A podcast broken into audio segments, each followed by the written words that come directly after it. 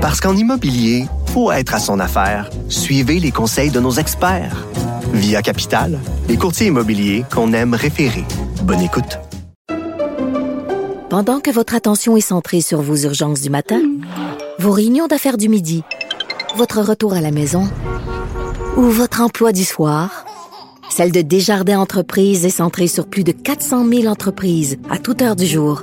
Grâce à notre connaissance des secteurs d'activité et à notre accompagnement spécialisé, nous aidons les entrepreneurs à relever chaque défi pour qu'ils puissent rester centrés sur ce qui compte, le développement de leur entreprise. Ici Ricardo. Et Émilie, marchand d'I G A. On a envie de vous inspirer à bien manger. À moins de cinq dollars la portion. Suffit de repérer les produits valeurs sûres et de les cuisiner avec une de nos recettes. Les valeurs sûres, c'est bien pensé, hein? Bien sûr! Détails sur I G A point net. Émotionnel ou rationnel? En accord ou à l'opposé? Par ici, les brasseurs d'opinion et de vision. Les rencontres de l'air.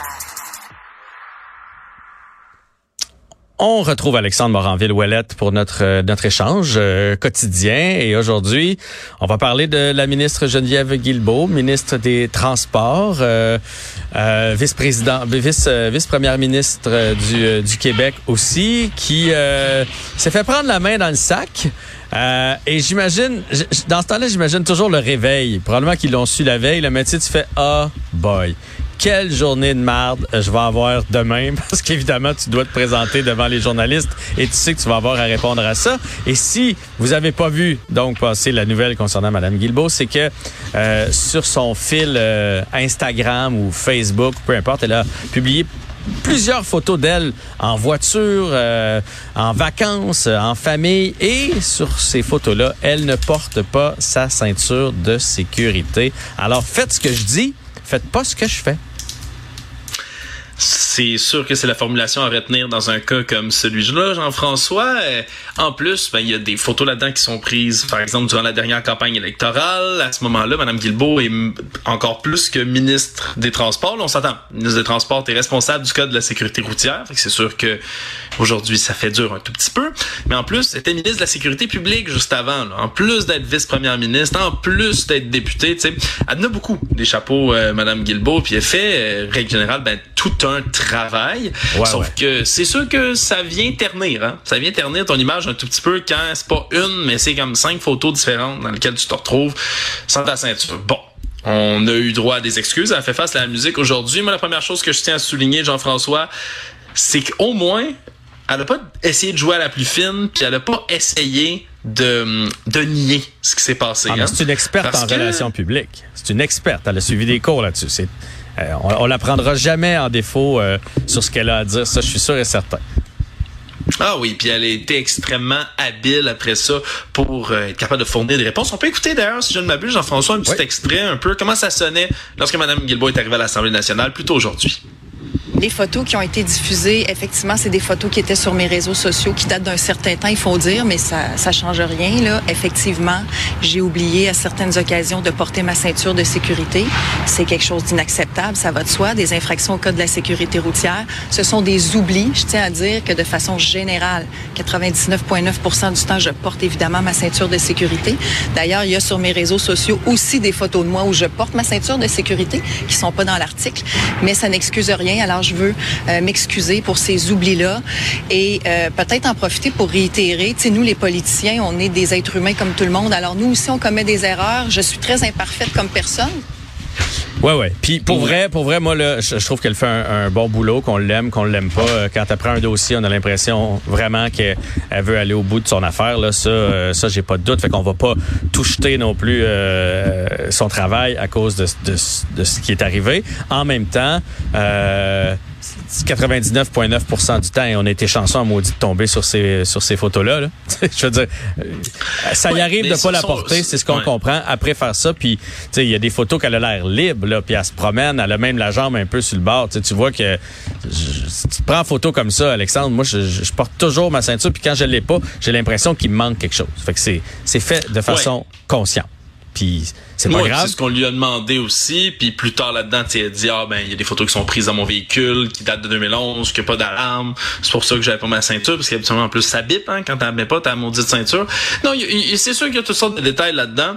Qu'elle l'avoue d'emblée, moi, ça me réjouit, parce qu'il y a eu d'autres cas dans l'histoire récente où ça a été, euh, ça a été plus laborieux de, d'obtenir euh, des excuses, d'obtenir compensation. Ben ouais. euh, on a eu ici à Cube Radio, on l'avait reçu pour parler de tout ça, puis un peu partout sur d'autres stations. On se souviendra de Denis Coderre. Hey, hein, je m'en allais à la même place campagne. Avec son, son téléphone. Ben oui. Son téléphone cellulaire, hein, il y a des photos de lui, une photo où on le voit là, en train de regarder dans la position du gars qui regarde son cell à une intersection. Tu sais, la position, là, le gars penché, les deux yeux vers le bas, les deux mains qui tiennent même pas le volant puis qui ont l'air de tenir quelque chose entre ses deux cuisses. C'était son téléphone cellulaire. Puis M. Coderre, il y avait comme deux options. Soit il l'avouait puis il disait, ouais, maudit, je paye mon constat, puis on en, on en parle plus. Mais il a décidé de s'obstiner, hein. Puis il était venu, il était, il avait expliqué, ah ben vous savez, mon téléphone cellulaire est tombé de mon socle. Alors là, j'essayais de le prendre, puis de le rattraper, puis de le remettre. Puis c'est exactement à ce moment-là qu'on m'a pris en photo. C'est tellement dommage, puis c'est tellement un, un merveilleux hasard. Non, non. Puis M. Coderre, il a eu l'air fou. Vraiment fou lors de cette histoire-là. Puis c'est sûr que à force d'essayer d'avoir l'air plus blanc que blanc, on, on ça, ça ça passera pas aux yeux de la population. D'avouer des torts, de dire qu'on est imparfait, comme Mme Guilbault le fait, tu le dis, c'est une pro, elle est entraînée, elle a donné exactement les réponses qu'elle devait donner.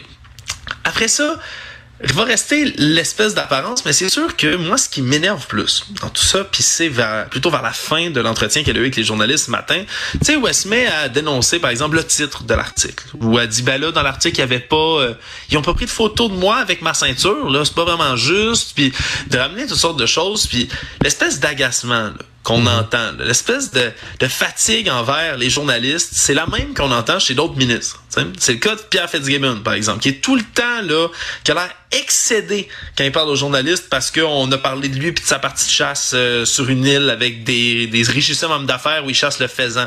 T'sais, il a l'air fâché qu'il y ait une enquête à de la commissaire à l'éthique contre lui parce que ses affaires, ils ont des apparences qui pourraient ressembler à des conflits d'intérêts.